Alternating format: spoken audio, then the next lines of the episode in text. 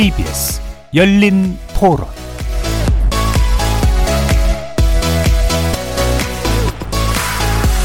안녕하십니까. KBS 열린 토론 정준희입니다.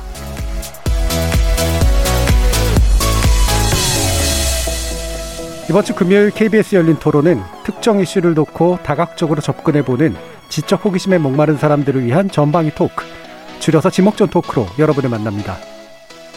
최고의 홍보 모델을 찾아라. 영국을 시작으로 미국, 캐나다가 잇따라 백신 접종을 시작한 가운데 백신 홍보 모델 찾기에 적극 나섰습니다. 미국에선 조 바이든 대통령 당선인을 비롯해 전직 대통령들이 직접 나서서 TV 앞에서 백신 접종을 마쳤고요. 접종을 처음으로 시작한 영국은 대중에게 인기가 높고 신앙이 두터운, 신망이 두터운 유명인들을 내세웠습니다.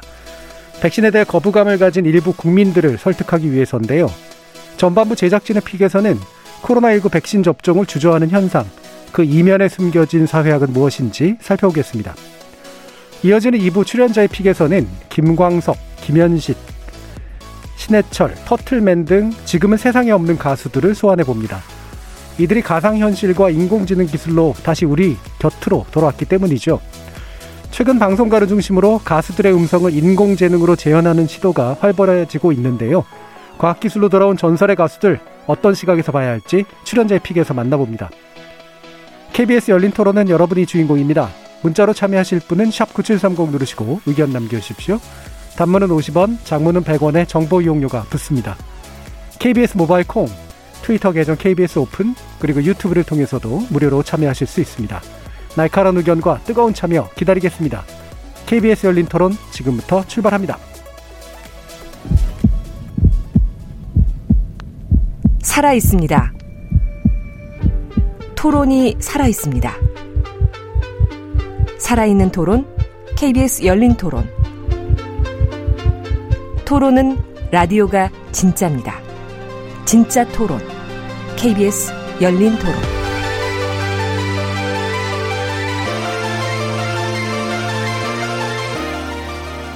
오늘 함께 하실 분들 소개하겠습니다. 문화비평가 이태광 경희대 교수 나오셨습니다. 네, 반갑습니다. 이태광입니다. 나라를 걱정하는 과학자 이종필 건국대 교수 나오셨습니다. 안녕하세요. 이종필입니다. 사람, 사랑, 공감의 소설가 서유미 작가 나오셨습니다. 안녕하세요. 서유미입니다. 규정을 거부한다. 한국 여성 변호사의 손정혜 변호사 나오셨습니다. 안녕하세요. 손정혜입니다. 자, 이렇게 문화비평가, 물리학자, 법률 전문가, 소설가까지 각기 다른 전공, 개성, 지식을 가지신 네 분의 출연자와 함께 만들어가는 지적 호기심에 목마른 사람들을 위한 전방위 토크, 줄여서 지목전 토크. 지금부터 제작진의 픽 시작해 보겠습니다. KBS 열린 토론. 코로나 백신 나오면 시간차를 두고 맞을 것 같아요. 다른 사람들 부작용이 있는지 보고 백신을 맞았을 때그 영구적인 효과가 없다고 듣긴 들었는데 백신만 맞는 걸로 다 해결이 되는 건지도 좀 의문이에요. 맞을 의향이 있어요. 그 부작용은 무슨 약은 다 있잖아요. 프로테지가 어느 정도냐의 로스율이 어느냐의 차이지 100%는 없잖아요. 뭐 1%든 2%든 나와도 구두기 무서 잘못 담는 건 아니잖아요. 어, 저는 맞을 의향은 있습니다. 아무래도 백신을 맞아야 뭐 추후에 해외 여행도 갈 수 있다고 하니까 그런 부분도 걱정이 되네요. 좀 안전하게 좀 지내고 싶습니다. 일단은 안 맞고 마스크 잘 끼고 다닐 것 같아요. 아직 부작용이 너무 무서워가지고. 제가 순서가 될지는 모르겠지만 그래도 가장 급하신 분들이 먼저 맞아야 되지 않을까 그렇게 생각합니다. 네, 맞아요. 안 맞으면은 이게 코로나가 걸렸을 때 또 저로 인해 가지고 또 피해가 될 수 있으니까 종식 되려면은 다 맞아야 될 것 같습니다. 아니, 종지부는 좀 더 걸려야 될 것 같습니다. 몇 년 정도 소요되지 않을까 생각합니다. 자, 우리 지목전 토크가 어, 크리스마스 특집이자 어, 또 연말 특집인 셈이기도 한데요. 네, 연말 지나야지 또 다시 한번 뵐 수 있기 때문에 그래서 오늘은 먼저 올해를 정리하는 단어 한 가지씩 또 들어보고 시작할게요. 이태강 교수님, 올해 뭐라고 정리하실 수 있을까요? 저는 코로나 블루? 코로나 블루.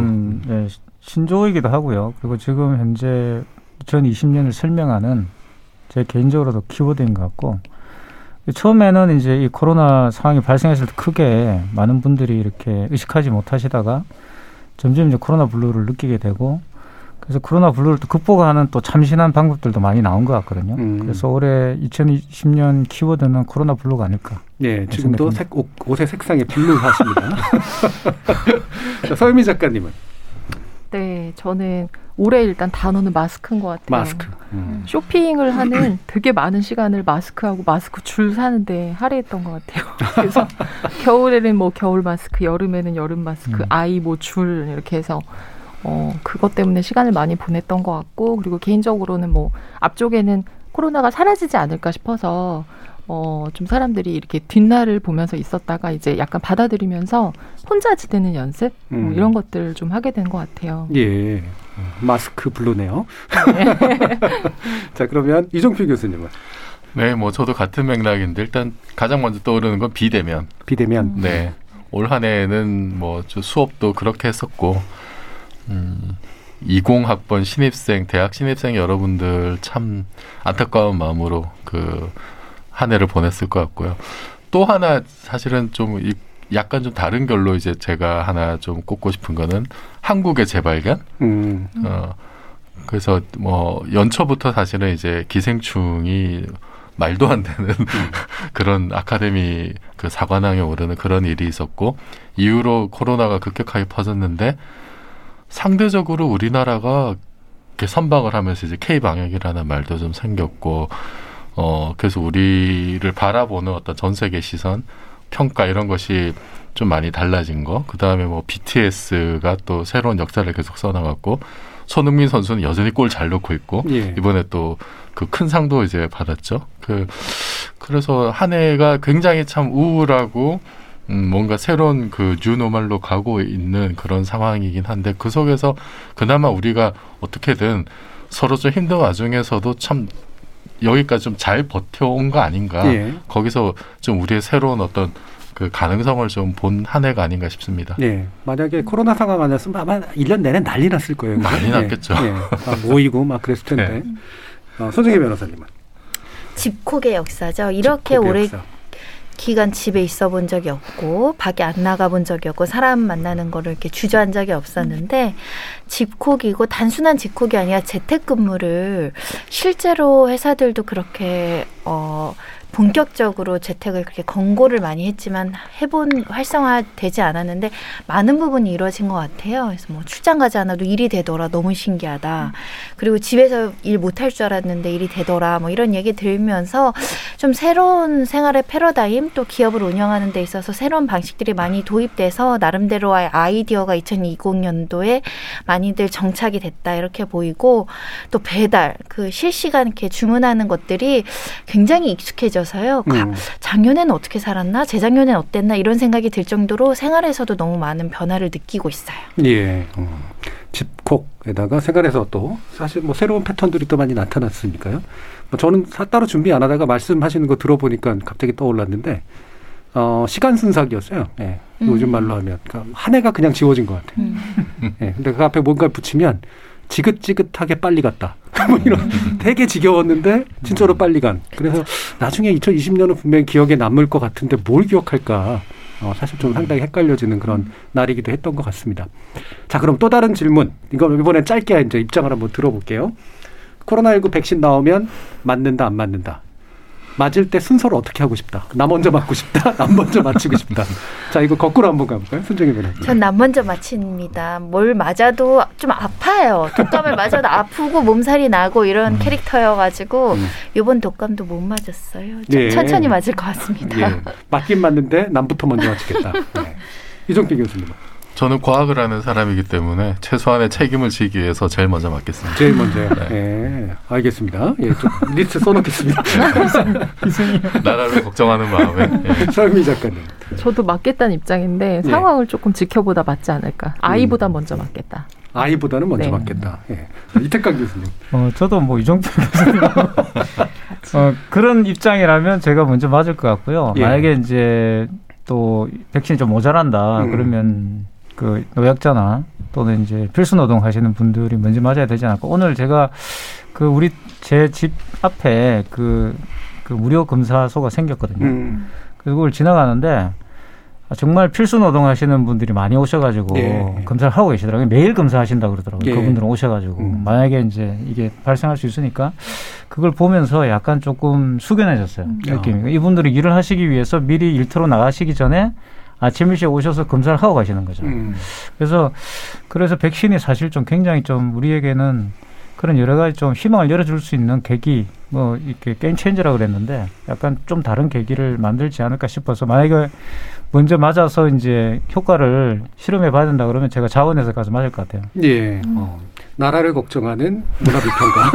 잠깐 비위가 돼서. 자, 이렇게 보면은 백신이 이제 나오게 된다. 그러면 이제 먼저 먼저 뭐 순서는 이제 다른 어떤 우선순위로 정하고 필요하다면 먼저 맞겠다라는 의견을 주신 분들이 많은데 어, 지금 영국이나 미국 같은 경우 보면은 이제 먼저 맞히거나 또는 이제 맞히는 모양을 보여주는 그런 모델들이 이제 좀 사회별로 좀 재미난 특징들을 좀 가지고 있는 것 같아요. 우리나라 같은 경우 아마 이종필 교수님이 공, 공익 광고에 나오시지 않을까 생각도 나라를 걱정하시면서 맞을 것 같긴 어, 한데 의외로 괜찮을 것 같아요. 나오셔가지고 그쵸. 비주얼이. 예. 좋습니다. 예. 지금 영국 같은 경우에는 이제 왕실 뭐 당연히 왕실이 먼저 어, 모, 모, 모델로 나오는 것 같고 음. 그 레시퍼드라고 하는 축구 선수 이 아동 빈곤 퇴치 캠페인 모델로 나온 분이고 정치인은 배제해요. 그다음에 권위 있는 종교 지도자, 그다음에 친숙한 그러니까 BBC나 아마 이런 데 나오는 의사 분들.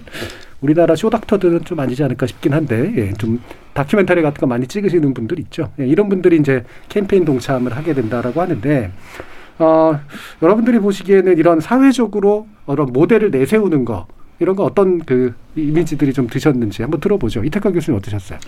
아무래도 이제 이게 사실 우리한테 좀 낯설 수가 있어요. 네. 왜냐하면 우리는 이제 정부에서 하자 이러면 일단 정부를 믿고 음. 어떻게든 뭐 반대도 하고 뭐 비난도 하고 하지만 그런 목소리도 엄연히 있지만 그 믿고 따라하는 경향들이 있지 않습니까? 우리나라만 그런 게 아시아의 국가들은 네. 대체로 그런 것 같아요. 그러니까 뭐 다른 나라도 마찬가지인데 인- 유럽은 이제 정부와 끊임없이 이제 어, 대립하면서 시민사회가 성숙됐기 때문에 일단 정부가 뭐라고 하면 약간 그 믿지 않는 네. 불신의 분위기가 있는 것 같거든요. 그래서 아무래도 어, 모델을 내세워서 특히 이제 사회 지도층이라는 사람이 음. 솔선수범하는 그게 이제 우리가 항상 부러워했던 노블레스 오블레줄 수도 있는데 하도 안 하니까 우리가 먼저 이제 하겠다라는 이제 그런 걸 보여주는 걸 수도 있고요.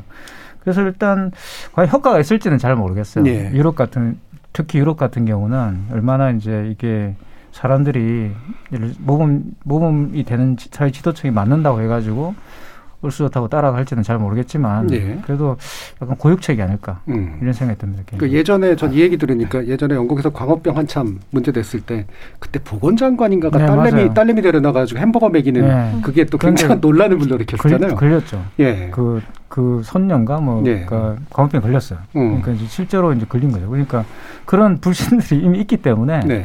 특히 이런 것들이 이제 굉장히 많은 그 트라우마처럼 각인돼 있는 것 같더라고요. 음. 이런 이야기를 하면 일단 정부에서 그런 그리고 또 우리보다 훨씬 이제 그런 대한 매체들이 훨씬 많기 때문에 여기에서 또 어, 검증되지 않는 이제 비과학적 이야기도 사실은 굉장히 또 굉장히 합리적이고 논리적으로도 설득을 하기 때문에 네. 이 상당히 이제 그런 논적의 과정들이 이제 있는 거죠. 그러니까 우리나라는 상대적으로 아마 뭐 특별히 모델을 내세울 필요가 없지 않을까. 뭐 적정에 대한 그렇죠. 신뢰도가 높은 편이라서 그렇긴 합니다만 이정빈 교수님은 필요할 것 같으세요? 저는 예, 좀 필요할 것 음. 같긴 합니다. 어, 우리나라에서도 그 최근에 그 어, 이게 2019년에 이제 조사한 그 웰컴 트러스트 재단이라고 영국의 어떤 자선 단체인데 여기서 조사한 거 보니까 백신에 대한 신뢰도를 물어봤어요. 예. 그랬더니 프랑스가 백신이 안전하다고 대답한 게 47% 밖에 안 되고 그렇지 않다. 그러니까 못 믿겠다는 게 33%가 되는데 이게 서유럽 평균보다도 이제 안 좋은 수치고 우리나라 같은 경우도 백신이 안전하다 49%, 그다음에 동의하지 않는다 8%인데 동의도 부정도 않는다가 37% 예, 정도 예. 되더라고요. 그러니까 여전히 좀 뭔가 막연하게 좀 불안한 생각들을 가지고 있는 것 같고 이 조사에서 그 중요한 특징이 부자 나라일수록 음. 소득이 높은 나라일수록 오히려 그 백신에 대한 신뢰가 좀 낮고 인도나 이제 그 서남아시아 이쪽은 오히려 뭐 인도는 백신의 안전성과 효과를 믿는다는 게 95%까지 나오거든요. 그래서 여기에는 참 여러 가지 뭐 복합적인 요인들이 있을 거는 같은데 근데 우리나라도 그 어, 올해 그 가을에 이제 독감 백신 관련해서 여러 가지 괴담들이 돌면서 예년 대비 그 접종해야 되시는 분들 꼭 필수적으로 접종해야 되시는 분들의 접종률이 한 10% 가까이 포인트 가까이 이렇게 줄어들었다는 얘기가 나왔었잖아요. 그래서 어 아마 코로나 백신이 나와서 뭔가 이렇게 좀뭐 뭐 부작용이라든지 뭐뭐 뭐 이런 이런 기미가 또 좀 보인다면은 상당히 좀 혼란에 빠질 여지가 우리라고 없을 수는 없을 것 같고 그럴 때일수록 좀 그 어 백신 접종을 좀 장려하는 내지는 좀 안전성을 좀 이렇게 그 신뢰감을 줄 수 있는 그런 캠페인 어느 정도 필요하지 않을까 싶습니다. 예. 이게 또 우리는 어 아마도 약간 더 뒤에 2월이나 3월쯤에 네. 이제 접종되기 시작하지 않을까 싶어서 어느 정도는 판이 좀 이렇게 정리되는 듯할 때 나오지 않을까 싶긴 한데 이런 모델 세우거나 어 국민들의 좀 불신 같은 것 이런 것들을 좀 잠재우는 어떤 캠페인 내지 어 작업들은 좀 필요할 것 같다라는 어 의견이신데 서유미 작가님은 이런 부분 필요성 좀 느끼세요? 네, 저도 그 방금 말씀하신 안전성이나 신뢰 때문에 네. 왜냐하면 최근에 그 영국에서 또 변종 바이러스가 네. 또 나타났잖아요. 근데 이 바이러스가 이제 감염력이 더 뭐 지금의 바이러스보다 70%가 높고 이게 바로 어린이한테 쉽게 감염이 된다고 네. 해요. 그래서 음. 아마도 어, 지금 나오는 백신이 무용하지 않냐라는 얘기까지 나오고 있기 때문에 물론 어, 변종 바이러스에도 예방 효과가 있다라는 얘기를 하고 있긴 하지만 그래서 어, 그런 것들에 대해서 막 사실은 이런 새로운 게 나오면 계속 또 새로운 뭐 이렇게 추측과 또 사실은 잘못된 정보들이 많이 돌거든요. 그래서 그런 것들을 좀 정리하는 의미에서는 네. 좀 신뢰할 만한 어떤 인물들이 나와서 안전성과 뭐 이건 여기까지 이렇게 되고 뭐 이렇게 이렇게 합니다라고 하는 걸 좀 알려줄 필요는 음. 있을 것 같아요. 그러니까 막연히 그냥 캠페인하기보다 네. 어, 뭔가 잘 정리된 네. 어떤 내용을 가지고 했으면 좋겠다. 아, 우리 중에 아마 모델이 돼보신 분은 손중현 변호사님이 유일한 것 같은데. 네. 일단은 그 영국에서 정치인 모델을 배제하는 것은 굉장히 효과적일 수 있는 것이 그러니까 지금의 백신의 문제는 뭐 정부를 불신하는 것도 있겠지만 저 같은 경우는 약간 일단은 너무 급하게 서둘러서 백신을 맞히는 상황을 이제 국민들이 이해를 하고 있다 보니까 과학적으로 검증이 다른 때보다 부실할 수 있다 이런 음. 부분에 대한 우려는 당연히 있을 수밖에 없어서 그런데 뭔가 이해관계가 있는 현 정권의 어떤 정치인이 또는 책임 당국자가 예, 예. 나와서 예. 그거를 홍보한다고 한다면 그게 음. 이제 쉽사리 이해관계가 일치됐다 보니까 그거는 좀 어려울 것 같고 의학 전문가들 우리나라를 대표하는 또는 세계적으로 이제 유명하거나 이 과학자로서 신방받는 분들이 이제 데이터를 보고 설명을 해줬을 때 또 부작용이 발생하는 그 빈도수가 다른 백신에 비해서 그렇게 높거나 낮거나 이런 걸 수치로 말씀해 주시면은 수긍이 될것 음. 같거든요. 그래서 요번 코로나 백신과 같은 경우는 전례 없이 너무 빠르게 마치고 심지어는 제약회사들이 우리 책임지지 않는다는 면책 규정을 받아간 상황이니까 예. 전 세계 또는 우리나라 국민들도 그 점을 가장 우려하지 않을까라는 고민을 한번 해볼 필요가 있다. 원래는 이 백신이라는 것이 사스 때나 먼제 때나 이거 다 제약회사들이 일부러 농간 부리고 일부러 조금 공포를 조장하고 돈 벌려고 하는 거다. 그런 불신이 있었다면 요번에는 이거 제대로 임상 시험 안 한 거 아니야? 뭐 이런 고민이 좀 있을 수 있어 보여요. 예. 아까 이정필 교수님이 이제 통계치 같은 거 얘기해 주시면서 의외로 이제 부국들에서 백신 거부자 비율이 좀 높고 빈국들은 오히려 신뢰 비율이 높다라고 하는 것도 여러 가지 의미가 좀 있는 것 같은데 특히 이제 프랑스에서의 사례를 보면 프랑스가 또 워낙 말을 잘 안 듣는 사회이기도 하긴 합니다만 되게 신기한 거는 보통은 포퓰리스트들이 많은 사회에서 이제 그런 그렇죠. 현상들이 나타나는데 어, 그 프랑스의 좌파들 중에 일부가 되게 적극적으로 백신 무용론이나 이런 거를 펼치는 경우들 많이 봤거든요. 또 요즘 유튜브나 음. 이런 걸 아예 다큐멘터리를 차, 그, 보여주는 그런 경우들도 있고 프랑스나 이런 데 분위기에 대해서는 어떻게 생각하세요? 제가 이제 좀 인터넷 조사를 해보니까 예. 다큐멘터리가 나왔는데 전부 다 프랑스에서 만들어진 그렇죠. 거예요. 백신 예. 반대하는 예. 게 만들어졌고 그 사실 뭐 우리도 있기는 있죠. 이런 그 이런 문제 제기를 하시고 하시는 분들이 예전부터 있었어요. 그러니까 예를 들어 백신 안 맞히는 네. 사실 이제 뭐 몇 년 전에 이제 크게 문제가 됐던 건 미국이죠, 그죠? 네. 근데 이게 이제 왜 문제가 되냐면 백신이라는 거는 맞출 때 사실 누구나 맞고 누구나 안 맞으면 백신이 아무 효과가 없고요. 백신은 말 그대로 이제 국가적 사업으로 한꺼번에 다 맞춰야지만 효과가 있는 겁니다. 그러니까 그래서 이제 이게 저는 어, 기존에 있던 어떤 그런, 어, 민주주의적인 어떤 관념하고 이게 조금 부딪히는 거죠. 그렇죠. 그러니까 일반적으로 유럽에서는 음. 어, 이 개인의 어떤 자유라는 것은 국가로부터 멀어질수록 이제 자유로운 것이라고 믿어왔는데 어, 이게 이제 국가가 나서서 이거를 이제 강제로 마친다는 어떤 그런 이미지를 줄 수밖에 없잖아요. 근데 그게 또 백신이 가지고 있는 효, 효, 효과를 보려고 그러면 그렇게 할 수밖에 없는 또 그런 문제가 있는 거죠. 그러니까 어떻게 보면 지금까지 우리가 알고 있던 그런 어, 개몽주의 이후에 민주주의라든가 여러 가지 어, 사회적인 어떤 그런 이념 자체가 굉장히 도전을 받고 있는 것이고요. 이 문제를 잘 해결하는 것이 앞으로 인류의 과제가 아닐까 생각이 들고 말씀하셨던 것처럼 어, 이, 이 코로나 이 바이러스 상황은 이전에 있던 그런 뭐 사스나 메르스하고는 이게 완전히 규모가 다른 거죠. 그래서 우리가 뉴노멀 이야기를 하는 예, 겁니다. 예. 이전에는 그래도 어쨌든 기존에 있던 그런 체제로서 이것이 감당이 됐지만 이제는 말 그대로 사회적인 어떤 그런 의식, 특히 프라이버시와 관련된 여러 가지 음. 우리가 절대적인 어떤 명제라고 믿어왔던 그런 어, 규범들을 지금 다시 생각해야 되는 때가 온 것이거든요. 그래서 역설적으로 말씀하셨던 그 민주주의적 민도가 높은 나라일수록 예. 백신에 대한 불신이 좀 강하고 방역이 잘 안 되는 이런 아이러니가 지금 발생했단 말입니다. 그래서 이런 부분들을 조금 더 고민해서 향후에 이제 그 지혜를 모아야 돼. 그리고 저는 어쨌든 개인적으로는 뭐 저는 물론 과학자는 아니지만 어 백신을 인류가 이렇게 1년도 안 돼서 만들었다는 거 이건 예, 예. 정말 대단한 것 같아요. 음. 지금까지 저는 저는 한 몇 년 갈 거라고 생각했고 백신이 안 나올 수 있다고 생각했는데 어 이게 1년도 안 돼서 어쨌든 과학자들이 힘을 합쳐 가지고 만들었고요. 제가 그 모니터링 제가 가서 계속 이제 봤던 그, 그 그게 인터넷에 가보시면은 각 과학자들이 그걸 실험해서 그 올리는 그 페이퍼를 올리는 그런 사이트가 있습니다. 예, 예. 그걸 다녀보시면은 얼마나 많은 과학자들이 그러니까, 밤을 새워서 이걸 가지고 고심하고 서로 의견을 교환하고 이게 그냥 누군가에서 만들어진 게 아니라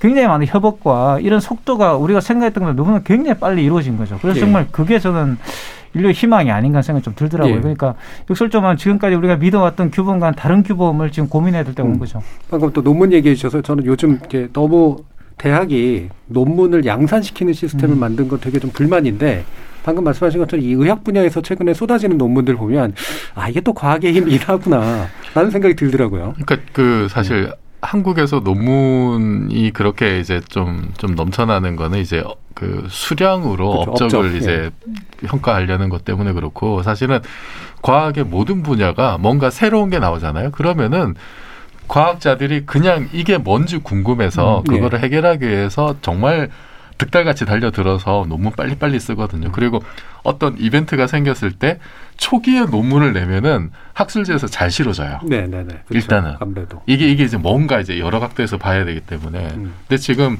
그 이 신종 바이러스 그 뭐 코로나 바이러스 같은 경우는 정말 이 인류 의 생존에 사실은 또 이제 직결되는 문제니까 그랬을 것 같고 그리고 그 저는 이제 그 이태강 교수님 말씀하셨듯이 이렇게 빨리 백, 백- 백신이 나왔다는 게 참 놀랍기도 하지만 거꾸로 생각하면은 예전에도 사실은 이렇게 빨리 만들 수 있었는데 네.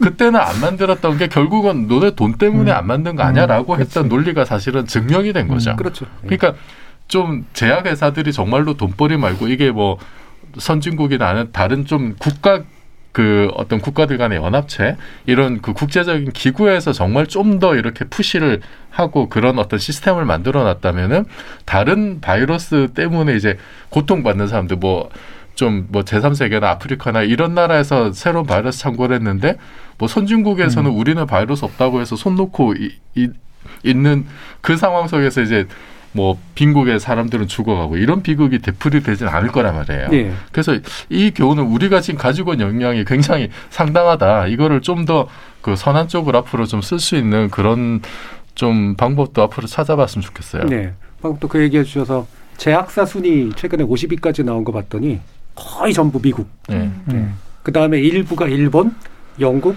독일, 프랑스. 막 전형적인 그 선진국 순위더라고요. 음. 투자 규모하고 아주 밀접한 네. 관련성이 있는 거죠, 확실히. 그러니까 뭐 물량을 그렇게 쏟아 부으면 사실은 그 결국 돈하고 인력 싸움이거든요. 이거는 이게 예를 들어서 없던 기술을 새로 만드는 게 아니고 이제 해왔던 방식들이 있는 거고. 근데 뭐 그 와중에 예를 들어서 이번에 이제 그 뭐 화이자나 모더나처럼 mRNA 같은 이거는 완전히 새로운 기술로 지금 이제 만든 거 그런 그런 것도 이제 성공을 하게 되는 거고. 그러니까 시도를 많이 하고 그 다음에 이미 해왔던 방식이 있으면은 이거는 그냥 거의 예측이 되는 거거든요, 사실은. 자, 그래서 어, 얘기를 약간 돌려서 어, 아까는 이제 모델 이야기를 했는데 그리고 우리나라에서 백신을 이제 누구 먼저 맞히면 좋을까 이 부분도 한번 얘기해봤으면 좋겠어요. 영국은 되게 재밌는 게 윌리엄 셰익스피어한테 먼저 맞췄더라고요. 그러니까 이름이 똑같은 분이었는데 물론 이제 어, 90세가 넘으신 이제 할머님 한분 어, 또 있었고 그 다음에 어, 우간다 태생의 은퇴 교사 부부도 있고 음. 그 다음에 퇴역 해군 어, 참전용사 출신도 있고 그러니까 이게 그러니까 말 그대로 영국이라는 나라가 유나이티드 킹덤이기 때문에 생기는 각 다양한 계층이나 지역의 문제나 인종 문제 이런 걸 다 고려한 그런 케이스라고 이제 아마 볼 수 있을 것 같아요. 근데 미국은 또 이제 흑인 위주로 음. 흑인 간호사, 뭐 흑인 의사, 흑인 대통령 이런 식으로 이제 가는 거고 확실히 이제 이게 사회학이 있는 거겠죠, 이탈강 교수님? 그렇죠. 이게 백신 사회학이라 부를 수 있을 것 같은데 그래서 금방 영국 말씀하셨지만 정말 참 이분 참 신기한 것 같아요. 이름이 윌리엄 셰익스피어 사시는 것도 윌리엄 셰익스피어 태어난 태어난 곳이에요. 같은 예. 집안 아닌가 예. 싶은데 그죠? 그래서 어쨌든 일부러 이렇게 뽑아서 제가 볼 때 일부러 이렇게 선별해서 그 마치신 마친 것 같고 그래서 뭐 말씀하신 것처럼 백신이라는 것이 가지고 있는 사회성이라는 것은 궁극적으로 앞에서 제가 말씀드렸지만 모든 사람이 다 접종해야 되는 모든 음. 사람이 합의해야지만 가능하다는 거죠. 네. 그리고 이제 그 또 이제 백신의 정치학은 또 이종필 교수님 잘 짚어주셨는데 결국은 이게 부, 그 부국 중심으로 음. 독점되어 있는 어떤 그런 기술들이 사실 있었던 것이고 그게 자기들의 어떤 그런 어떻게 보면 경제적 이익이죠. 그걸 중심으로 돌아가다가 이, 팬- 이 코비드 이 코비드 팬데믹이라는 것은 완전히 이전과는 다른 어떤 국제적 규모, 전, 전, 그전 세계적 규모로 전개됐기 때문에 어쩔 수 없이 자기들도 그런 이해관계를 조금 포기하고 이제 뭐 이 사업에 확장시킨 거 아니겠어요? 빨리 이렇게 백신도 만들려고 했던 건 생각이 드는데 한국도 마찬가지로 해야 된다. 한국도 경- 궁극적으로는 이 백신을 맞추려 그러면 근데 저는 뭐 훨씬 더 유럽보다는 용이할 것 같아요. 네. 훨씬 더 그런 합의가 잘 되어 있기 때문에 우리들은 어쨌든 신뢰를 하는 것은 있죠. 그러니까 그래서 그런 것들이 있지만 우리는 아마 BTS를 맞추면 되지 않을까 생각해요. 다시 모델로 그럼 일단. 아미들은 다 맞을 거 아니에요. 그러면. 예. 그러니까 우리는 뭐 다들 맞으려고 하시는 분위기가 있기 때문에 그래서 누가 먼저 맞았을 때 뭐 이제 홍보 효과도 중요하겠지만 아, 이갈 사람들한테 먼저 가는구나 그렇죠. 이런 느낌을 주는 게 상당히 중요할 텐데 서미 작가님은 어떤 분들을 이렇게 대상으로 좀 떠올리세요? 네, 여기 근데 다른 나라도 일단 나이 드신 분들이 제일 먼저 예. 맞으셨고 좀 상징적인 의미도 있죠. 이제 다양한 어, 연령대 그리고 굉장히 오랫동안 조용히 막 다른 사람에게 해를 끼치지 않는 온화한 분들이 이제 막 맞으셨단 말이에요. 근데 음. 우리 사회에 또 오면 아마도 나이 드신 분들을 먼저 맞을 것 같아요. 그래서 어 그러면서 이제 차근차근 이제 젊은 분들, 건강한 분들한테 올 텐데 저는 뭐 좀 각계각층의 모델, 우리도 좀 윌리엄 섹스피어처럼 좀 이런 문화적인 인물도 좀 들어가고 뭐 당연히 BTS도 맞고 좀 다양한 분들이 맞아서 좀 뭐라 그럴까요? 저희도 좀 약간 그 백신의 사회학처럼 뭐 되게 유명한 몇 명이만이 아니라 좀 약간 휴머니즘을 이루는 그런 모습들을 좀 보이면 좋을 것 같아요. 예. 훈훈하지고. 뭐 정약용의 몇 대선이죠 그분이 그 배우 예. 정혜인. 정혜인 씨, 음. 예, 뭐 이런 분들도 딱 맞겠네. 예, 대표적인 분들 집단은 이제 의료진 분들 먼저 예. 요양원 의료기관 있는 의사 간호사 관련된 이제 직종에 계신 분들이 가장 최우선적으로 맞아야 되지 않을까 생각이 들고 제 개인적인 희망은 군인들 예. 국가의 의무 때문에 집단 생활 하시는 분들도 어, 노, 어리신, 어르신들 받을 때 동급 순서대로 했으면 좋겠고요. 또 이제 국가유공자, 우리 국가에서 조금, 어, 국위 선양하신 분들 위주로 이렇게 마치다 보면 사회적으로 다 수긍하시지 않을까 생각이 들죠. 예. 이종필 교수님은 뭐 나름대로 생각하신 저 이제 최근에 본 그 그림 중에 아마 미국이었던 것 같은데 어떤 음. 분이 이렇게 그 글씨를 써가지고 이제 백신을 제일 먼저 정치인들이 맞았으면 좋겠다 리더들이 기자들하고 예.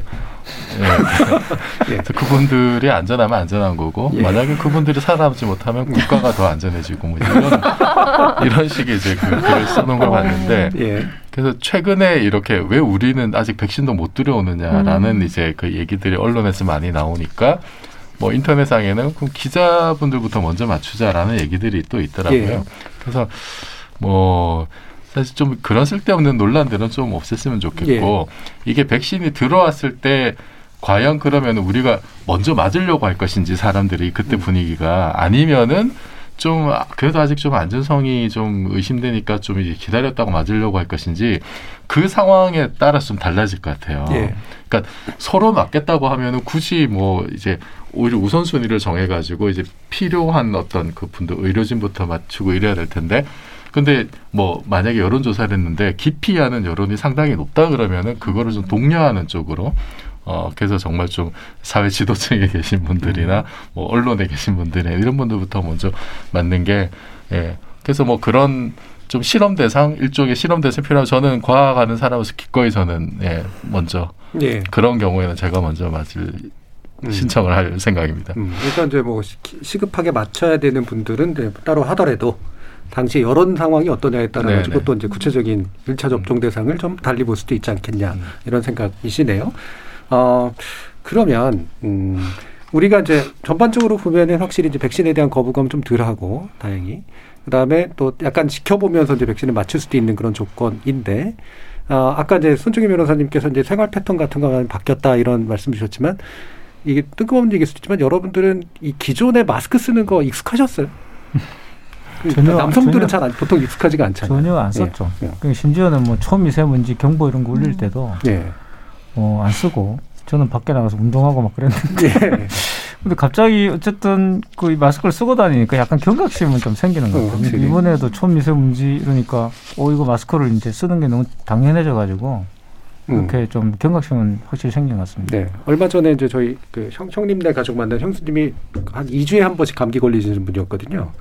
올해 한 번도 안 걸렸다고. 음, 네. 그렇죠. 손자 씻고 마스크 하니까 확실히 이게 낫고 나서 앞으로도 계속 쓸 것 같다고 이제 이런 얘기를 하시던데 아이들 키우시면서 막 그런 것도 많이 보시잖아요. 일단은 마스크는 아이들이 정말 대표적으로 거부하는 것 중에 예. 하나였죠. 정말 안 썼고 미세먼지 때도 쓰라쓰라 해도 안 써가지고 동네에서 엄마들이 왜 애를 저렇게 방치하냐고서 써보게 하셔라. 음, 맨날 음. 버리고 온다. 그랬는데 워낙 이런 팬데믹 상황이니까 아이들이 교육을 교육기관에서 시켜주고 유치원 가도 그렇게 하라고 하니까 따르죠. 지금은 뭐 거부감 없이 쓰는 걸 봐서는 어, 대부분은 이제 마스크는 이제 적응이 됐다 이렇게 보이는 거고요. 아까 이제 프랑스나 우리나라 두고 생각이 든 게 우리 이 프로에서도 얘기했는데 그 코로나 확진자에 대한 동성 관계 굉장히 제한적으로만 나오고 있는데 아마도 프랑스나 이런 쪽에서는 백신을 거부하는 게 자기 결정권으로 해석하는 것 그렇겠죠. 같아요. 네. 내가 굳이 위험을 무릅쓰고라도 백신을 맞지 않겠다고 하는데 왜 국가가 강제하냐. 그러니까 백신을 맞는 것이 타이, 타인에 대한 어떤 배려다 이런 이야기까지 나오는데 우리 국민들은 마스크를 쓰는 게 내 자기 결정권이라는 생각보다도 공동체에 폐를 끼치면 안 되겠다 이런 그렇죠. 연대의식이 조금 더 서구보다는 있는 것 같아요. 그러니까 나는 괜찮아. 가끔 지하철에서 내가 안 쓰는데 왜 니들이 뭐라 그러면서 뭐 폭력하시는 분들 간혹 있지만 대다수는 이걸 안 쓰면 남한테 민폐다 지금은 이런 게 굉장히 많이 정착이 돼서 안 쓰면은 굉장히 이제 집에 빨리 들어가야 되는 상황이죠. 예.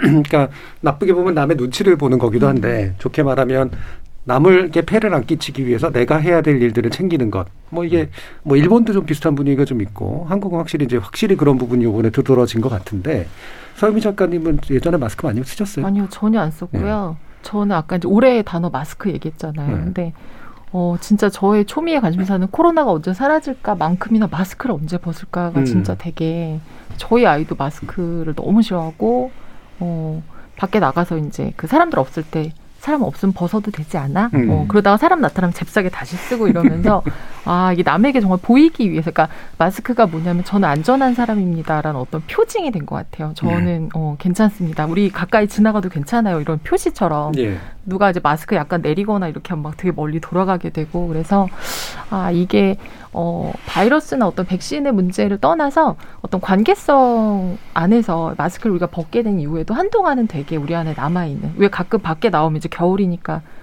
춥잖아요 마스크 안 쓰면 예. 차가우면 굉장히 놀라는 거예요 아. 왜 차갑지 아 옷 벗은 느낌으로 다시 가서 쓰고 오는데 아 무언가 우리 안에 뭔가를 좀 바꾸는 계기가 되는 것 같긴 해요 음.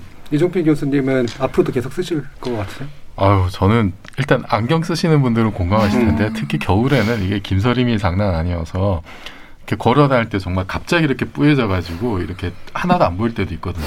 그러면은 정말 가던 길을 멈춰서는 경우들도 있어요. 그래서 마스크를 안 쓰는 상황이 빨리 왔으면 좋겠다는 생각이 들고 근데 대체로 정말 우리나라에서는 그래도 이제 그 남들을 위한 배려가 많은 것 같고 그 제가 그 CNN에서 이렇게 그 캠페인 하는 거 보니까 그런 게 있더라 마스크 관련해서 그 어떤 마스크를 쓰는지가 그 사람에 대해서 많은 걸 얘기해 주는데 마스크를 쓰지 않으면은 그 더 많은 걸 얘기해 준다 예. 그런 얘기가 있더라고요. 그래서 우리 그 우리나라에서는 이제 그 메시지가 정말로 강력하게 이게 지금 뭐 좀 공유가 된 것 같아요. 그게 그 어, 최근에 그 이제 시사인에서 이렇게 그 굉장히 좀 심층적으로 조사한 거 보면은 그 이제 K 방역의 어떤 성공 요인이라고도 할 수 있을 것 같은데 우리나라 사람들이 상당히 이렇게 자유주의적인 어떤 그런 성향도 높으면서 공동체적 가치도 지향을 한다. 예.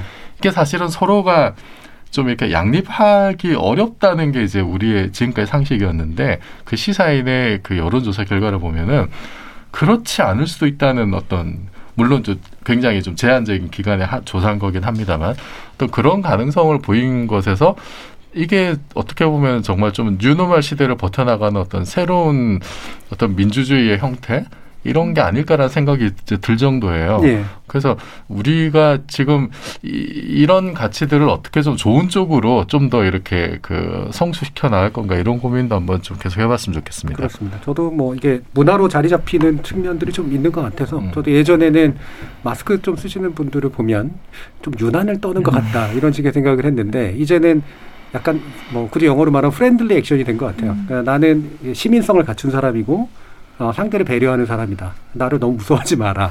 나도 좋은 사람이다.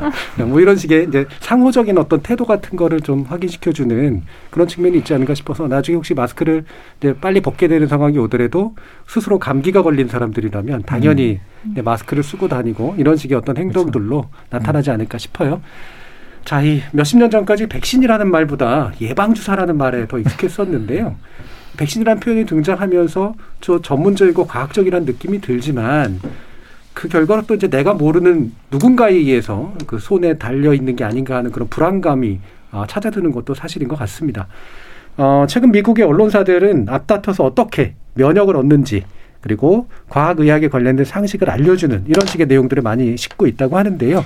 그런 게 바로 우리 언론이라든가 지식인 또는 전문가들이 아, 해야 될 역할이 아닌가 싶습니다. 정확한 정보 전달 그리고 안정성에 대한 점검 백신 확보의 노력에 관련된 팩트 체크 이런 것들도 우리가 좀 더 많이 관심을 기울여야 될 부분인가 싶네요. 지목전 토크 제작진의 pick은 여기서 마무리하겠습니다. 여러분께서는 KBS 열린 토론과 함께하고 계십니다. 토론이 세상을 바꿀 수는 없습니다. 하지만 토론 없이 바꿀 수 있는 세상은 어디에도 없습니다.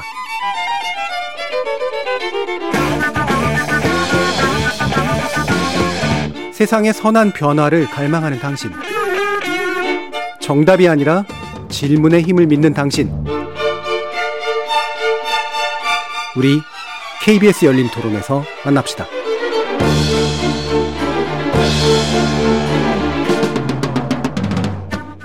원래 좋았던 노래였기 때문에 터틀맨이 나올 거라고 상상도 못했다가 그거 보고 나서 와 이러면서 좀 울컥했어요. 기술 대단하다는 것들을 느꼈고 근데 가족들한테 그게 진짜 좋은 건가라는 생각도 좀 들고요. 제가 만약에 지금 보고 싶은 분이 저는 할머니인데 보고 나면은 또 그 후에는 이제 또, 또 후폭풍이라는 게 그런 게 있지 않을까. 아, 저같이 그렇게 거북이를 기억하고 보고 싶어 하는 사람은 그렇게라도 볼 수 있는 게 너무 좋은 것 같아요. 아마 터들맨도 하늘에서 좋게 보고 있지 않을까. 자기를 기억해주고, 자기를 반가워해주고 그런 거에 대해서 어느 쪽이든 부정적으로 보는 사람들은 있으니까 오히려 그런 AI 기술 같은 게 더 보고 싶은 사람을 영상으로나마 만날 수 있고 교감할 수 있고 이러면 더 좋은 것 같아요. 살아있는 사람들이라면 좀 문제가 없는데 돌아가신 분들에 대해서는 좀 예의가 아니지 않을까?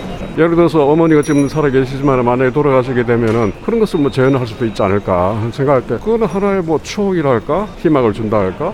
목소리라도 듣고 싶고 한마디라도 하고 싶고 이런 이렇잖아요? 돌아가신 분들한테? 좀 그런 거에 대한 위안? 근데 제재 라인을 좀 그어놔야 되지 않을까? 그 결과가 어떻게 도래할지는 인간들한테도 해가 끼칠 수도 있고 법적으로든 도덕적으로든 제재를 가할 수 있는 방법으로 가야 될 것 같아요.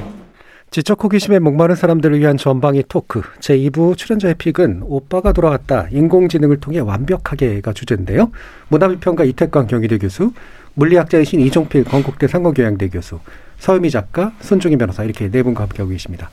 뭐 잠깐 다른 얘기긴 합니다만 이렇게 저희 시민컷 매번 이제 듣는데 이 딸랑 소리가 계속 나더라고요. 그래서 음. 왜 그럴까 생각해봤더니 구세군 남비 옆에서 음. 매번 이제 아마 시민 촬영을 하시는구나 싶더 아 촬영이 녹화겠 녹음이겠죠 하시는가 싶던데 이렇게 마침 또 크리스마스 분위기이기도 해서 많은 분들이 이런 기부의 행렬에 음. 동참하시면 좋겠다 싶기도 한데 오늘 이렇게 작가 어, 이 그 주제를 들으면서 어, 왜 이태강 교수님이 또 하셨지 그랬어요 처음에는 서은미 작가님이 선택해 주셨더라고요. 네, 제가 올해 2월에 그 한 방송사에서 그 다큐멘터리 중에 너를 만났다. 음. 라는 프로그램에서 그 예, 예. 엄마가 죽은 딸을 그 VR로 만나는 장면이 그렇죠. 있었어요.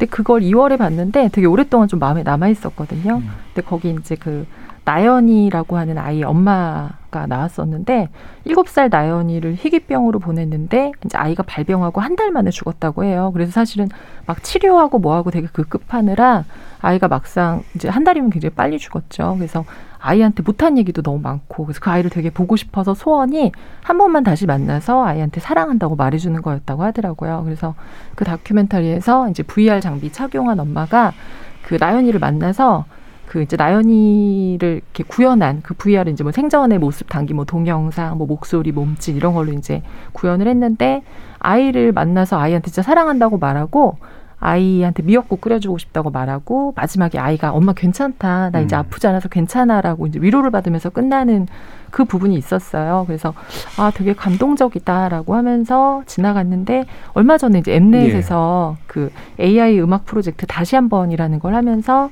2008년에 이제 세상을 떠난 그 가수 터틀맨 예. 음성 모습 그대로 음. 복원해서 나오는 걸 보고 그 다음 편이 이제 김현식 씨 편이었거든요. 근데 그 음악을 듣는데 어 저는 뭐 물론 거북이도 좋아하지만 김현식 씨 목소리가 이렇게 한 소절 딱 예. 올려 퍼지는데 굉장히 놀랐어요. 음. 그리고 너무 울컥하고 그래서 아 그러면서 그 자막이 이렇게 나와요.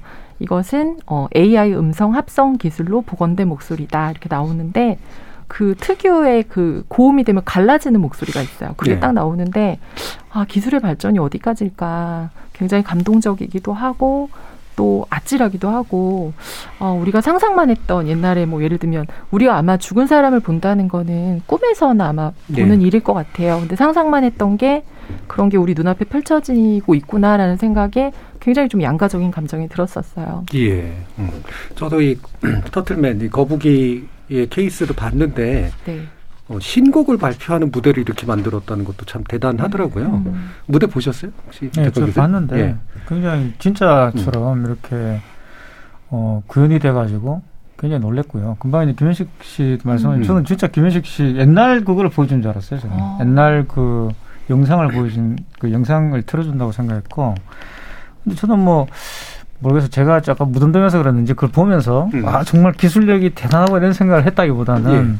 사실 예전에도 이런 그 시도를 많이 했죠. 예. 이런 생각날지 모르겠지만 아담이라고 이렇게 그 가상 사이버 예. 그때는 사이버 뭐 가수라고 그랬나? 예. 그때 사이버란 말이 한참 유행해가지고 예. 사이버 쪽 저쪽을 했던 것 같은데. 그때 노래는 실제 가수가 부르긴 예. 했었죠. 그렇죠? 노래는 이제 예. 실제가 불렀죠. 근데 이제 처참하게 실패했죠. 그죠? 예.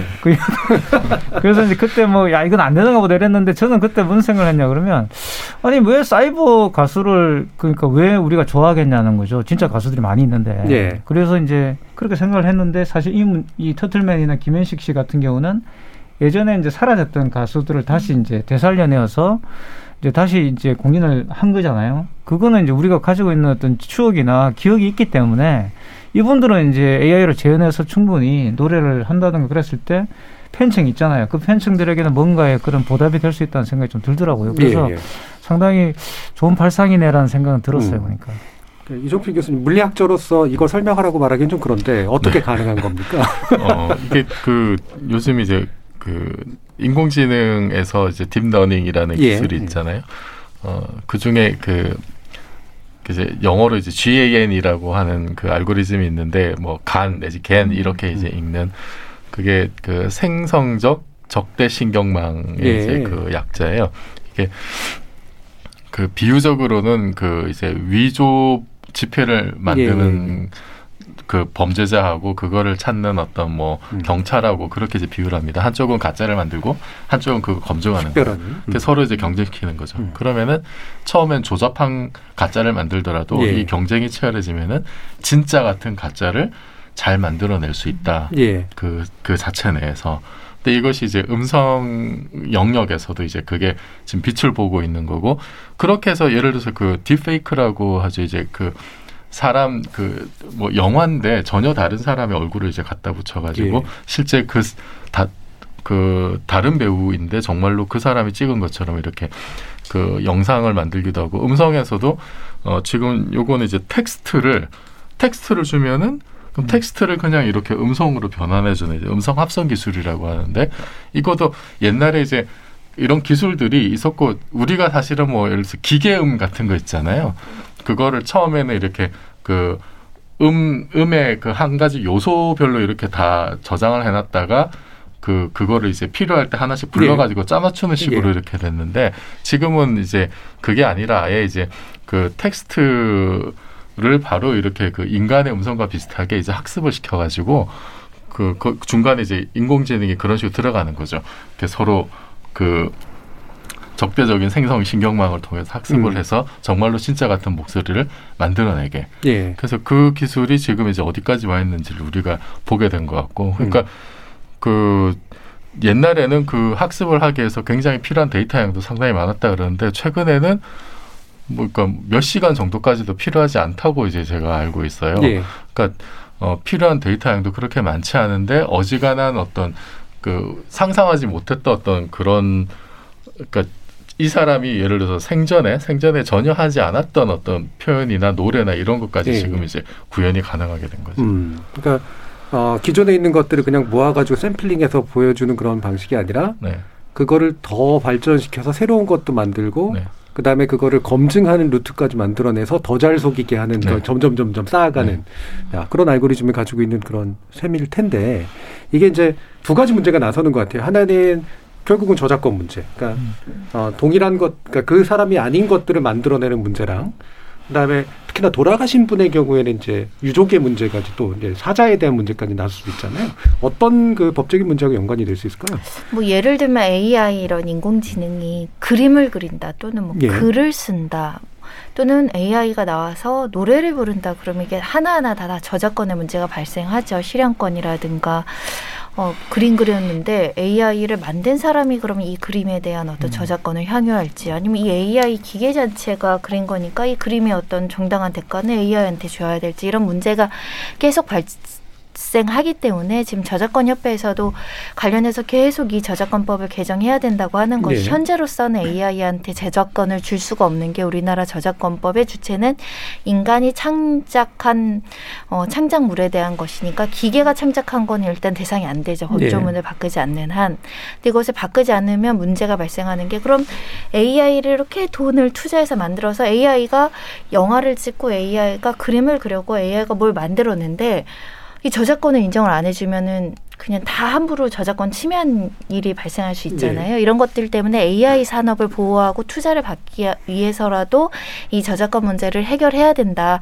이런 논의가 계속 세계적으로 있어요. 음. 근데 세계적으로 저작권을 거의 인정하지 않는데 중국에서 작년에 한번 어문 저작물이라서 글이죠 기사 이 저작권을 인정을 했어요. 다만 AI 기계 자체가 아니라 AI 기계와 협업한 그 회사 기업의 저작권이라는 걸 인정을 했는데 그런 식으로 저작권에 대한 법리는 조금 규정될 필요가 있고 일단 이 방송 이 가수분에 대한 고인분들을 가장 고인에 대한 유가족들에 대한 그 감정에 대한 배려가 최우선적이었다고 해요. 예. 근데 유, 가족들이 그거에 대해서 특별히 이제 문제 삼지 않으셨던 것 같고 충분히 동의 절차를 거쳤다고 보는데 이런 문제는 남을 수 있죠. 초상권 그러니까요. 문제는 네. 어떻게 할 것이면 특히 돌아가시고 나서라도 사후 저작권이 있거든요. 음.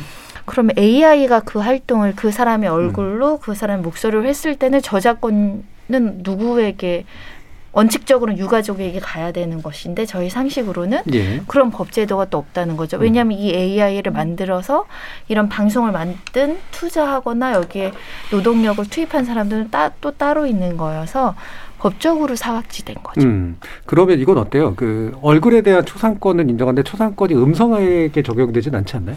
음성도 초상권과 그 사람의 인격권과 퍼블리시티권의 아, 권리를 권한행사. 포함할 수 있기 때문에 예. 그것을 상업적으로 이용을 하면 음. 본래는 유명인이 가지고 있는 표징은 다 퍼블리시티권으로 예. 보호가 되거든요. 경제적 가치가. 음.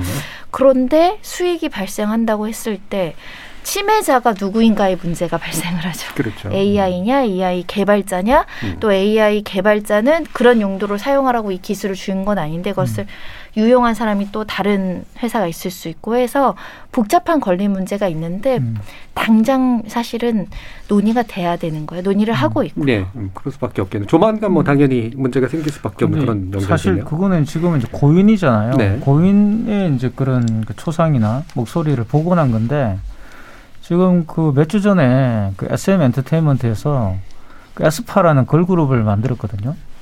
근데 이 걸그룹이 4인조인데 2인의 그, 그, 한, 그 사람과 그 사람을 복제한, AI로 복제한 걸그룹이에요. 예. 그러니까 두 명, 두 명인데, 두 명은 이제 AI고 두 명은 사람인 거죠. 근데 말 그대로 이제 AI로 이렇게 약간 그 카툰처럼 이렇게 만들었거든요.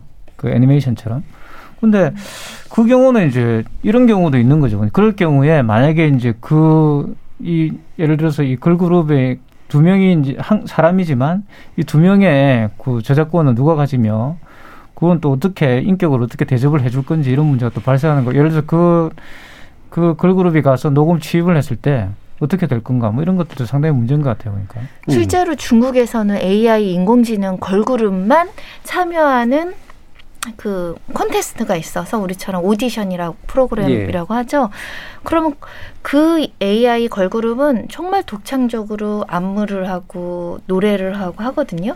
근데 그 수익은 결국은 현재로서는 그 만든 회사가 그렇겠죠. 예. 기획사가 가져갈 수밖에 없는 구조인 거죠. 이 경우는 이제 실제 모델이 있다라는 거죠. 그러니까. 예. 똑같은 모델이에요. 똑같이 그- 생긴 AI고 한 명은 실제 사람인 음. 거지. 그러니까 아예 아예 그냥 새로 만들어낸 거면 결국 이제 저작권 그렇죠. 영역 안에서 보면 이제 기업 활동에 의한 저작을 인정하는 경우에 해당할 텐데 기존에 있는 걸 조합해서 이제 활용해서 쓰게 되면 그 원저작자와의 관계성 문제, 원초상권자의 관계성 문제 이런 게또 어, 생길 누가 수밖에 없는. 내가 똑같이 AI를 만들어 가지고 이 사람이 강의를 시킨다? 그 돈이 나한테 오는 건지 아니면 그걸 뭐 만든 인기도 없을 테니까 괜찮습니다. 아니 예를 들자면 좀, 자, 한- 좀 헷갈리죠. 예? 보통에 그렇잖아요. 그 밴드가 뭐, 이렇게 못 먹고 못 살 때는 서로 문제가 안 생기는데 잘 팔리면 이제 문제가 생기죠. 그렇죠. 자, 이게 결국은 이게 이제 그런 인간의 영역, 그러니까 인간의 고유성의 영역이라는 게 이제 어디까지냐라고 하는 부분에 결국 부딪히게 되는데 아, 가장 인문적인 활동을 하시는 서유미 작가께서 특히나 게다가 이제 상자까지도 걸려 있는 문제잖아요. 어, 그렇죠. 어떻게 느끼세요, 이런 부분? 저는 사실은 그 옹고집전 생각이 아, 났어요. 되게. 신기하게. 예, 그러니까 예. 이게 여기서는 이제 고인인데 사실은 저도 그 이태강 교수님 말씀하신 것처럼 아까 어 기술이 어디까지 갈지라고 생각을 하면서 아 사실 어쩌면 인간이 근원적으로 예전에도 나와 예, 똑같은 그렇겠네요. 사람. 예. 그래서 오히려 죽은 사람을 불러오는 건 고인들 그 가족들의 문제긴 한데 음. 이제는 이 기술은 정말 살아있는 사람에게도 분명히 적용이 될 것 같아요. 그래서 정말 누구를 대신 뭐 만들어서 강의를 시키기도 할 거고 어, 우리가 예전에도 많이 생각하잖아요. 홍길동이 머리카락 뽑아서 예. 많은 사람을 만드는 어떤 이런 느낌들. 그래서 아 이게 이제 막 시작이 되는 부분이구나. 진짜 예를 들면 저랑 똑같은 사람 만들었는데 저의 생각과 전혀 다른 예를 들면 강의는 내가 할 걸 그냥 한다고 하면 상관이 없는데 나의 생각이나 가치관과 전혀 다른 이야기를 하고 다닌다면 음, 그 그렇죠. 러면 이것은 정말 누구 그 옹고집전이 착한 옹고집과 나쁜 음, 옹고집이 그렇죠. 나온단 네. 말이죠. 그러면 이거는 내가 이것을 어떻게 할 것인가. 음. 어, 그리고 내가 아는 한이 아닌 모르는 상태에서 어떤 유명인을 모모해서 뭐 사업을 벌릴 수도 있을 거고 되게 여러 가지 문제들을 양산할 수 있겠구나라는 생각이 들더라고요. 예. 어, 생각해보니까 저 옹고집이 굉장히 훌륭한 어, 텍스트였네요. 그러니까 예. 옛날 작품들이 좀 AI와 신기한 옹고집. 예. 역시 고전이네요. 어. 저 어렸을 때 옹고집 정말 재밌게 봤었거든요. 저도 재밌었고 저는 사실 그 현대로 그 다시 쓰는 예. 것도 했었거든요. 아, 근데 쓸 예. 때 되게 놀랐었어요. 예. 아 인간이 오래 전부터 이런 생각을 했구나. 그러네. 음, 인문학의 장점이네요. 네. 예. 그러니까 근데 머리카락을 뽑아서 만든 거는 손오공이었나요? 홍길동이었나요? 손오 손오공. 어, 홍길동? 홍길동 좋아하고. 홍길동도 둔갑수가 어, 둔갑수 썼죠. 근데 머리카락은 아닌가요? 이런 예. 거는 머리카락을 근데- 뽑는 거 손오공 아니었나 싶네요. 초코 아몬, 아몬드 이어서 또 한 번에 무리를. 근데 저는 AI로 저를 복제를 해가지고 예. 개강을 시키면 좋을 것 같아요. 아, 저도 사실 비슷한 생각했어요. 이거 어차피 온라인이니까. 네. 그지? 사실 저 이번, 이번 주에 뭐 마감도 이제 두 개나 걸려 있고 논문도 하나 뭐 정리하고. 성적 네. 처리돼야 되고. 둔갑수. 근데 이 와중에 정말 저 같은 아바타 인공지능이 하나 있으면은 1번 아바타는 칼럼 쓰라 그러고 2번 예. 아바타는 논문 쓰라 그러고 3번 아바타는 뭐 수업하라 강의하라 그러고 음. 예, 저는 여기 열린 토론 와서 이렇게 방송하고 예. 그러면 정말 그 음. 뭐 분신술 이게 지금 현실에서 구현이 되는 거잖아요 디지털적으로. 이약 만들 거면 더 잘하는 분들로 만들면 되잖아요. 아니 실제로 저희 SF 영화들의 기본은 이렇게 더- 인간 복제는 현재 금지되어 있지만 AI로 복제를 해서 예. 뭐 예를 들면 어느 영화에서는 경찰이 인공지능으로 태어난 인간 로봇이 경찰 업무를 음. 수행하는 거죠. 굉장히 위험한 업무죠. 범죄인들이 총을 쏴도 AI는 금방 치유가 되는 모습. 그리고 심지어는 연인, 애인도 사랑하는 사람도 인공지능으로 만들어서 약간 가상으로 연애할 수 있게 이런 미래가 멀지 않은 것 같다라고 생각이 드는 게 지금도 AI가 그림을 그려서 모조죠. 예를 들면 피카소 말씀하신 것 그대로 모조품들도 시장에서 형성되고 있는데 그런 것들을 실제로 팔고 실제로 그런 회사까지 등장을 했다면 지금 말씀하신 것처럼 내 노동을 대체할 수 있는 인력은 무궁무진하게 나올 것이라서 예, 그와 둘러싼 수익의 배분 배분 문제, 문제. 저작권, 내 아이아이, 내 아바타가 범죄를 저질렀을 때 내가 책임을 져야 되느냐의 문제부터 우리 사회가 이렇게 촘촘하게 해야 될 제도적인 어떤 그 어떤 기틀이라고 해야 될까요? 그거는 너무나 무궁무진한데 너무나 항상 속에 있는 문제일 것 같아서 지금 대부분은 사실 시도만 하고 관련 학회만 이야기하고 있지 국회에서는 입법하기가 음. 어려운 거죠. 영화에서 서로게이트가 이제 바로 그 비슷한 모티브 가지고 했던 기억이 나는데 자 그러면 약간 얘기를 돌려서 이게 너무 좀 약간 암울한 쪽으로 가는 것 같아서 다시 좀 희망적인 쪽으로 이렇게 복원 되살리고 싶을 때 뭐 가수가 됐건 뭐 어떤 뭐 예술가가 됐건 간에 누구는 좀 되살려가지고 한번 해보고 싶다 이런 느낌 드시는 분 있어요? 손 변호사? 되살리고 싶은 분은 현재 쟤는 잘 모르겠고 음. 뭐 예를 들면 과거에 굉장히 위인들을 되살려서 그 사람의 지혜를 그 사람이 가지고 있는 시스템 상으로 우리 국가적 위기에서 어떤 의사 정책 결정을 할지 한번 조언을 구하고 이런 거는 해보고 싶은데 최근에 그 최근도 아니죠 굉장히 화제가 됐던 다큐멘터리인데 말씀하신 그 다큐멘터리 저희가 보면서 너무 많이 울었거든요 예, 죽은 딸을 하는데 들었대 가장 슬펐던 거는 만지고 싶은데 엄마 만질 수 음. 없는 그 장면 때문에 제가 굉장히 많이 울었던 것 같은데 그럼에도 불구하고 내가 만질 수는 없는 딸과 다시 재해서 내가 하고 싶은 말을 했다라는 부분. 그런 것들은 이제 어, 어떤 면에 있어서는 내가 선택하기 나름이지만 다시 볼 수 없는 사람을 볼수 있다라는 거는 장점이 되지 않을까. 예, 아마도 뭐 그 애완동물, 아, 또 반려동물 키우던 분들한테는 또 그런 것도 있을 테고 또 먼저 자식을 보냈거나 그러면 더더욱이나 그런 게 많을 것 같은데 예전에는 무당이 해주던 역할을 AI가 해주게 될 것 같아요. 근데 아까 어, 예전에 그 유명한 어떤 위인들 모셔다가 이렇게 막 현재 상을 물어보고 그러면 그분 학습시키는데 더 많은 시간이 갈 것 같아요. 뭐 어떻게 하라고 고문해라 뭐 이런, 이럴 수도 있을 것 같고 이정필 교수님. 아니 저도 사실 뭐 비슷한 생각 한 적이 있는데 예. 그 예를 들어서 그 남북 관계나 이런 거는 그 지금 김대중 전 대통령께서 예. 굉장히 이제 그 깊이가 있으신 분이어서 그분의 어떤 뭐 생전 저작이나 여러 가지 그 데이터가 많이 있으니까요. 그걸 학습시켜 가지고 뭔가 지금 남북 상황에 대입하면은 음. 어떤 솔루션이 또 이렇게 좀 참고가 될 만한 게 나오지 않을까 생각도 해봤었고 그 예술가들 중에는 예를 들어서 우리나라가 좀 이쪽으로 좀 앞서가서 마이클 잭슨 예, 예, 예. 을 마이클 잭슨은 우리나라가 가장 이렇게 마이클 음. 잭슨답게 구현했다라고 음. 하면 그것도 상당히 좀 화제가 될 것 같고 뭐 신해철 씨도 저는 좀 이렇게 예. 디지털로 복원을 해서 그분의 독설도 한번 이렇게 좀 듣고 싶고 음. 그리고 뭐 과학자 중에는 역시 아인슈타인을 어떻게 좀 디지털로 복원할 수 있다면 그분한테 우주가 왜 이 모양인지 한번 물어보고 싶기도 하고 그렇습니다. 아, 우주가 왜 이 모양인지는 뭐 지구의 문제인가요? 아니면 우주 전반의 문제인가요? 그 우주 전반에 여러 가지 문제. 과학자들이 항상 궁금해하는 게 우주가 예. 왜이 모양일까? 예, 예. 그건 뭐 예, 과학의 역사가 그 질문에 대한 답을 구해온 역사죠. 음. 예. 뭐 이태강 교수님. 저는 뭐 이소룡이죠. 이소룡. 이소룡이 사실 시도도 많이 했어요. 예, 예, 예. 시도를 했었는데 지금쯤 이소룡을 다시 이제 음. 복원해서 AI 기술을 가지고서 하면은 어 굉장히 좀 성공적이지 않을까라는 네. 생각이 굉장히 들더라고요. 음. 이소룡이고 또 이제 사실 헐리우드가 아마 지금 저는 하고 있을 것 같아요. 왜냐하면 기존에 있는 지금 왜냐하면 몇 년 전에 이미 이런 이야기 나왔었잖아요, 그죠? 가상 배우 이야기하면서 AI가 이만큼 발달하지는 않았었지만 그때도 보면 기존에 있는 배우들을 이제 스캔을 해가지고 보관을 해놨다가 나중에 이제 쓴다 유사시에 뭐 이런 이야기도 있었는데 그래서 이제 그런 그런 방식으로 봤을 때 아예, 아예 그런 그 돌아가신 분들만 모아가지고 영화를 찍어도 되지 않을까 이런 생각도 들고 음.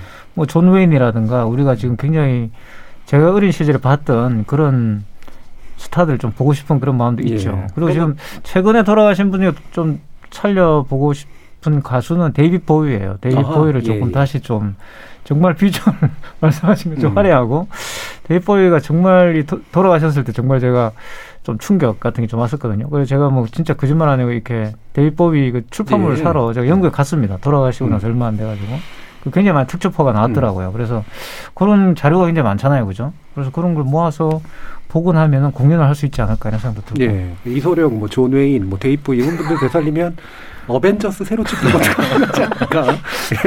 서유미 작가님은. 저는 가수 유재하 씨. 유재하 씨. 아. 야. 제가 87년도에 라디오를 듣다 지난 날을 처음 듣고서 이 노래 어, 너무 그렇죠, 좋다. 그렇죠. 예. 너무 정말 눈, 귀가 번쩍 뜨였었는데. 네. 보니까 죽은 거예요. 음. 근데 너무 신기한 건 저는 이 가수가 죽은 이후에 음악을 들어서 제가 인식했을 때 이미 가수가 없는 그, 상태였거든요. 근데 몇- 음반을 딱 한 장만 냈는데 어, 굉장히 오랫동안 그 음악을 많이 들었었는데 이후에 이분이 어떤 음악을 할지 너무 궁금했어요. 그리고 예. 사실은 어, 텔레비전에 나온 영상도 막 이렇게 찾아봤는데 안 보는 편이 나왔겠지만 어, 목소리 너무 감미로워서 예. 어, 이분이 목소리로 부른 다른 노래도 듣고 싶고 새로운 것도 보고 싶고 음. 그렇습니다. 유재하 씨는 그 앨범 내고 나중에 들으신 분들이 다들 첫 그 반응이 그거였잖아요. 돌아가신 분이야 이거였었잖아요. 예. 음. 진짜로 사망 후에 이제 결국 알려진 분이었기 때문에. 네.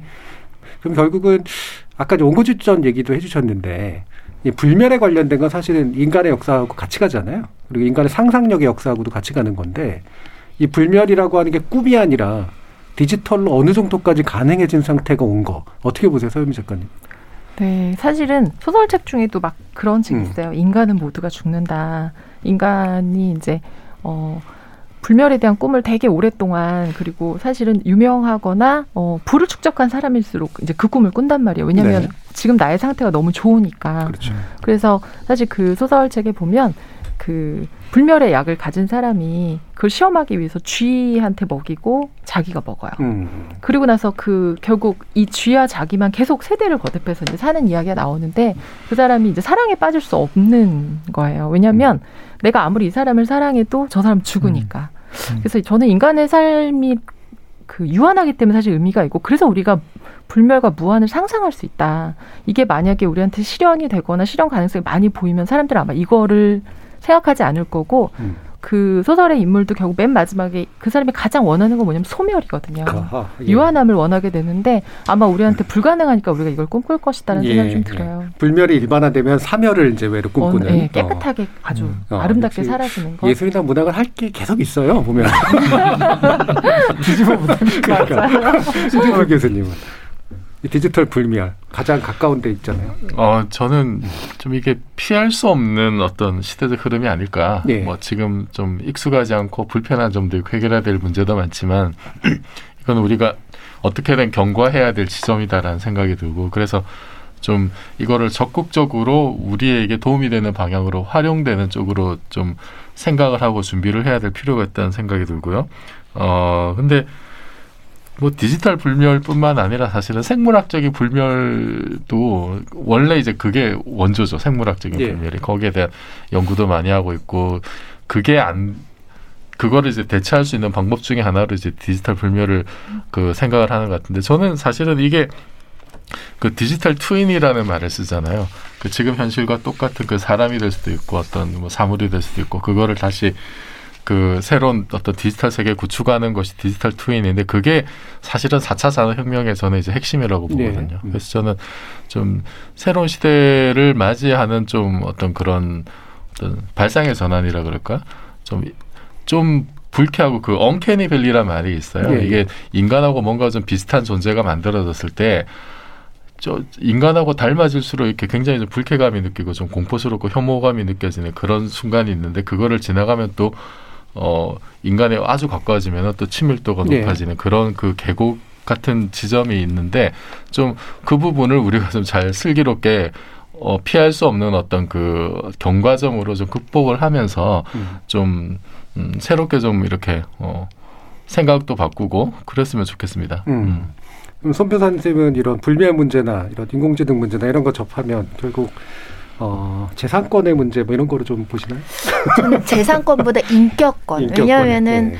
저희 인간이 좀 부끄럽게 생각해야 되는 과거의 역사가 노예 제도를 채택한 예, 예. 나라들이 굉장히 많았다라는 거죠. 같은 인간으로서 인간 대접을 하지 않는 사람의 존재를 규정을 해서 우리가 하 기 싫은 일들, 힘든 일들 그런 것들을 많이 인격을 침해하면서 살았는데 인간을 똑같이 닮은 AI 인공지능이 있었을 때 이 인간을 좀 경시하고 인권을 침해하는 문화를 악용해서 그것을 더 확대시키려는 세력들이 존재할 것이라고 생각을 예. 하는 거죠.